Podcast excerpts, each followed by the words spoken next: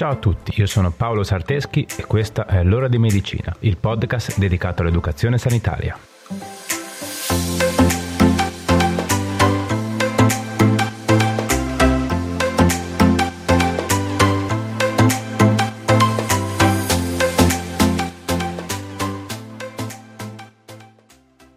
Ciao a tutti e bentornati. Oggi parliamo di toxoplasmosi, una malattia infettiva molto conosciuta. Per intenderci, è una di quelle infezioni che tanto temiamo durante la gravidanza e per la quale le future mamme evitano di mangiare carne poco cotta e verdure crude non ben lavate. Ok, ora avete capito di chi stiamo parlando? Sono sicuro che chiunque abbia avuto a che fare con una gravidanza la conosce. Ma siamo sicuri di sapere tutto quello che dovremmo sapere? Andiamo a conoscerla meglio e, come sempre, ascoltatemi fino alla fine, che vi darò alcuni consigli pratici su come prevenirla e cercherò di sfatare alcuni falsi miti su questa patologia. Ok, spero di aver preso la vostra attenzione. Tra poco iniziamo, eh? Ma prima lasciatevi salutare meglio. Come state? Come va con il caldo? Siete come me che proprio non lo potete sopportare? Oppure non vedevate l'ora che scoppiasse l'estate? In ogni caso, sono sicuro che ognuno di voi sa come difendersi al meglio. Chi si trasferisce sulla spiaggia a prendere il sole e hashtag ci si vede a settembre, chi fa transumanza e durante le ferie si rifugia in montagna al fresco, sperando di rientrare quando la calura è passata, e chi invece purtroppo non può abbandonare la città nemmeno d'estate, e quindi si affida alla potenza dei condizionatori sparati fissi a 23 gradi. Vabbè, in qualsiasi modo stiate passando l'estate, ricordatevi sempre di bere molto, evitare di uscire durante le ore più calde e proteggere sempre la vostra pelle con le creme solari quando vi abbronzate. Ok, dai, ultimissima cosa prima di partire Ricordatevi di andare a seguirmi sui miei profili social per rimanere in contatto con me ed inviarmi i vostri commenti. Mi fa sempre un sacco piacere quando mi arrivano le vostre opinioni sulle puntate. Mi trovate su Facebook, Instagram e perché no anche Telegram come Paolo Sarteschi. Facile. Ok, bene, direi di non perdere altro tempo e cominciamo.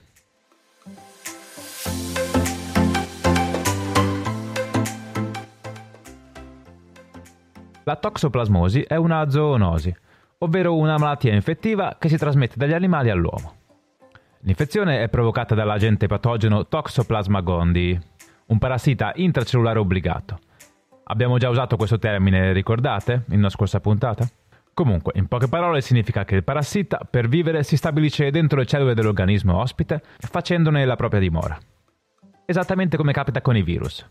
Ma il toxoplasma non è un virus, anzi, non è neppure un batterio, è un protozoo ovvero un microorganismo unicellulare un po' più grande di un batterio. Comunque, il parassita può infettare moltissimi animali, dai mammiferi agli uccelli, dai rettili ai molluschi, compreso l'uomo, e può trasmettersi da un animale all'altro attraverso l'alimentazione con carne infetta e non solo. Il suo animale preferito però è sicuramente il gatto. Infatti, l'unico posto dove riesce a compiere il suo ciclo cellulare e quindi a riprodursi è dentro l'intestino dei gatti. Sì, avete capito bene. È solo all'interno dei gatti che il toxoplasma si può riprodurre e poi, attraverso le sue feci, riesce a infettare le altre specie animali. Sulla sua trasmissione ci torno tra poco, però ci tengo a precisare subito che molti studi hanno dimostrato che avere un gatto domestico non aumenta la possibilità di contrarre la malattia. Quindi, se programmate una gravidanza, invece che pensare di far sparire il gatto da casa, pensate a cose più importanti, va? Si calcola che il parassita infetti circa un terzo della popolazione mondiale ma soltanto in rari casi l'infezione produce una sintomatologia degna di nota. In particolare, come accennavamo prima, l'infezione da toxoplasma può risultare particolarmente pericolosa se contratta nel periodo fetale neonatale o in corso di immunodeficienza, come ad esempio nei soggetti affetti da HIV. Come già accennato, la sintomatologia dell'infezione da toxoplasma varia molto a seconda delle caratteristiche del soggetto che la subisce. In una persona in buono stato di salute, nel 90% dei casi, l'infezione decorre in maniera asintomatica. In ogni caso è possibile distinguere due fasi successive. La prima, la toxoplasmosi primaria, è caratterizzata da un periodo di settimane o mesi in cui il parassita si può ritrovare nel sangue e nei linfonodi, in forma direttamente infettante. È la fase potenzialmente sintomatica della toxoplasmosi e si può accompagnare a ingrossimento dei linfonodi, stanchezza, mal di testa, mal di gola, senso di ossa rotte, a volte febbre e ingrossamento di fegato e milza.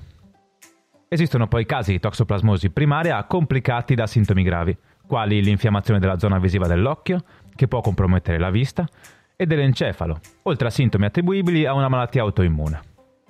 Quest'ultima eventualità è frequente nei malati di AIDS e nei soggetti trapiantati, per i quali spesso l'evoluzione della malattia è drammatica, perché la risposta della terapia è insufficiente. Il passaggio alla seconda fase, detta toxoplasmosi post-primaria, è data dalla risposta del soggetto al toxoplasma gondii, creando gli specifici anticorpi. Questa fase è caratterizzata dall'assenza di segni clinici e di laboratorio dell'infezione acuta, ma con la persistenza del parassita nell'organismo, incistato nei muscoli e nel cervello. Se le difese immunitarie vengono meno, sia per malattia sia per trattamenti medici, il microorganismo può tornare aggressivo, riprodursi e indurre nuovi danni. La toxoplasmosi è ad alto rischio nel caso in cui venga contratta in gravidanza.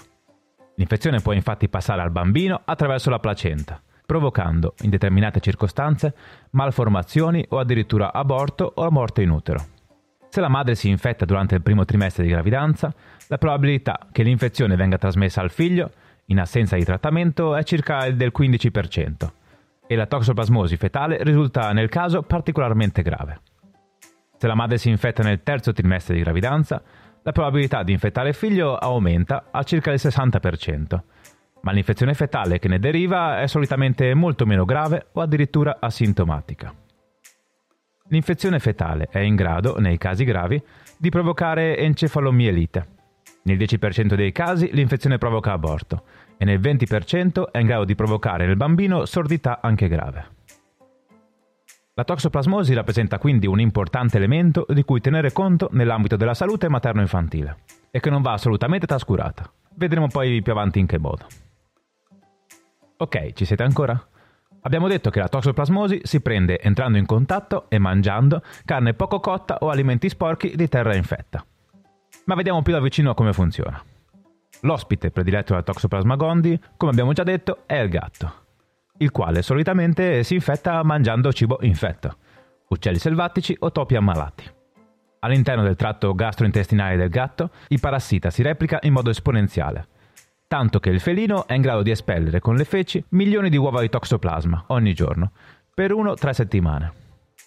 Queste uova in ambiente umido possono sopravvivere anche per un anno. Le uova poi possono contagiare altri animali viventi, che a loro volta, una volta infetti, possono essere mangiati da altri gatti randagi e continuare il ciclo. Allo stesso modo, l'infezione si può trasmettere all'uomo attraverso l'ingestione di uova di toxoplasma, a causa del mancato rispetto delle norme igieniche comuni, come il lavaggio sociale delle mani prima di mangiare, eccetera, oppure dall'ingestione di carne infetta non ben cotta.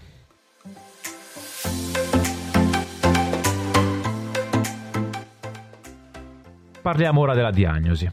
Come abbiamo detto, spesso l'infezione è asintomatica. Non possiamo quindi essere sicuri di non essere stati infettati in precedenza, ma sarebbe bene conoscere il proprio stato prima della gravidanza, ovvero sapere se nel proprio sangue siano presenti o meno gli anticorpi specifici. Per saperlo basta un semplice esame del sangue, chiamato toxotest, che permette di classificare le donne in tre classi, protetta, suscettibile o a rischio. Allora, di immunoglobuline G e immunoglobuline M ne abbiamo parlato qualche puntata fa in merito ai sierologici di Covid-19, ricordate? In questo caso funziona esattamente allo stesso modo. Le IgM sono le prime a comparire, di solito nelle prime due settimane di malattia, e indicano un'infezione ancora in atto. Rimangono nel sangue per alcune settimane e poi scompaiono. Le IgG invece compaiono dopo e hanno il picco in uno o due mesi dopo l'inizio dell'infezione e possono rimanere alte e stabili anche per anni. Di una cosa però siamo sicuri. Una volta che il nostro sistema immunitario si è attivato e ha riconosciuto l'intruso, rimaniamo immuni a una nuova infezione di toxoplasma. Un'ottima notizia, direi. Quindi, se non conosciamo il nostro stato di immunità, è importante eseguire il toxotest entro le prime 8 settimane di gravidanza.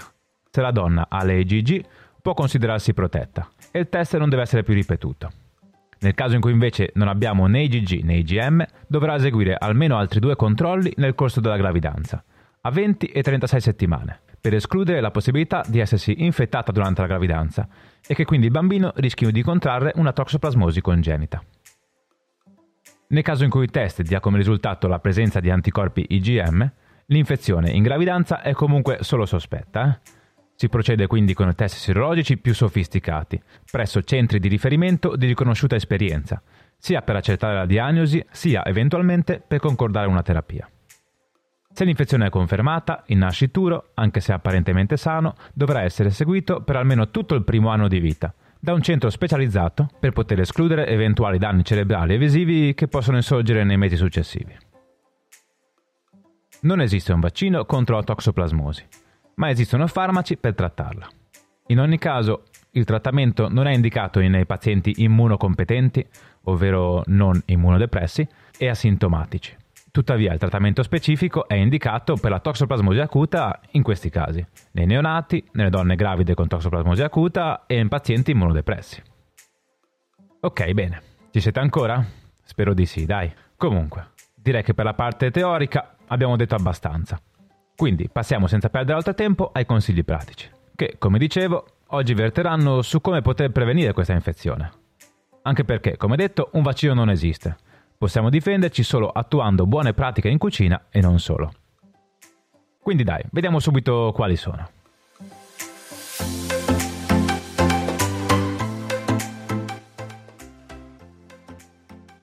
Uno, Cuoci bene la carne.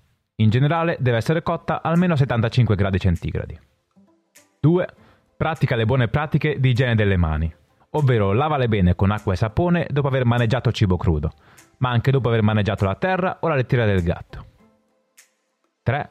Lava bene frutta e verdura con acqua prima di mangiarla. Sbucciarla inoltre è una garanzia in più. Su questo punto ci tengo a sfatare un falso mito, ovvero che non serve a nulla lavare le verdure con il bicarbonato. Infatti il bicarbonato non ha alcun potere disinfettante. È una sostanza lievemente basica, non ha assolutamente il potere di uccidere virus o batteri, e tantomeno il toxoplasma. In realtà, per uccidere il toxoplasma non fa nulla nemmeno la mucchina. Eh? La mucchina infatti contiene cloro, molto efficace per uccidere virus e batteri, ma non ha alcun potere contro un protozoo come il toxoplasma. Quindi lavate bene la frutta e la verdura sotto l'acqua corrente. Non potrete avere una garanzia al 100% di eliminarlo, ma solitamente basta. Sul discorso a mucchina ci sarebbe però da aprire un'altra parentesi. Eh? Infatti, non è che non serva a nulla lavare i cibi con prodotti a base di cloro come la mucchina durante la gravidanza, eh? a differenza del bicarbonato, che quello veramente non serve a nulla. Comunque, la mucchina vi può proteggere da numerosi altri batteri e virus che potete comunque ingerire con la frutta e verdura. E in alcuni casi anche questi possono passare la placenta e fare danni al bambino. Ma l'importante è comunque ricordare che il lavaggio con la mucchina non sostituisce il lavaggio sotto l'acqua corrente, perché infatti il toxoplasma potrebbe sopravvivere. 4. Lava bene taglienti e utensili che sono stati a contatto con carne cruda. È inutile far cuocere bene una fettina di pollo se poi la riappoggiate sul tagliere dove è stato appoggiato in precedenza da crudo senza averlo lavato. Eh? 5. Se sei in gravidanza, fai cambiare la lettiera del gatto a qualcun altro e se lo devi fare per forza te, usa sempre i guanti e lavati bene le mani dopo aver finito. La stessa cosa vale per il giardinaggio. Se il tuo gatto esce spesso di casa e non sei sicuro che possa infettarsi mangiando altri animali, fai cambiare spesso la lettiera. Infatti le sue feci possono diventare infettive in un periodo variabile tra 1 e 5 giorni. Ok, bene, direi che più o meno vi ho detto tutto, eh? In ogni caso, ora che conoscete meglio il toxoplasma e sapete come si trasmette, cercate di praticare l'igiene delle mani ogni qualvolta pensate di trovarvi in una situazione a rischio. Prima di salutarci però ci tengo a fare alcune precisazioni. La prima, come vi dicevo, se avete un gatto domestico non dovete per forza farlo uscire di casa, eh. Usate il buon senso, lavatevi le mani quando lo toccate, fate attenzione con la lettiera. E comunque ricordate che è stato provato che i gatti domestici non aumentano la probabilità di contrarre la malattia. Il vero rischio sono i gatti randagi, che si possono infettare mangiando topi e uccelli infetti. La seconda cosa che ci tengo a precisare prima di salutarvi è il fatto che abbiamo detto sì che se avete già contratto il toxoplasma siete immuni. E questo è vero. Però ricordate che la toxoplasmosi è solo la più famosa infezione che possiamo prendere in gravidanza che può fare danni al feto. Ne esistono anche altre. Quindi se siete immuni alla toxoplasma, non abbassate troppo la guardia e cercate di mantenere il più possibile le norme igieniche generali per evitare brutte sorprese. Come vi dicevo prima quando parlavamo della mucchina, è inutile contro il toxoplasma, ma utilissima contro altri virus e batteri dannosi. Quindi attenzione, siete immuni sì da questa patologia, ma non da tutto il resto. Bene, direi che ora è veramente tutto. Spero di essermi riuscito a spiegare e di non avervi annoiato con cose che già sapevate. Se vi sono rimasti dubbi, non esitate a scrivermi. E in ogni caso, come sempre, vi lascio le fonti che ho utilizzato per scrivere questa puntata. Le trovate qui sotto o qui sopra, boh, dipende da che piattaforma mi ascoltate. Vabbè, non vi trattengo oltre. Un ringraziamento veloce a tutti voi che mi avete ascoltato fino a questo punto. Grazie davvero. E niente, ci vediamo sui social e ci sentiamo venerdì prossimo per un'altra puntata. Ciao!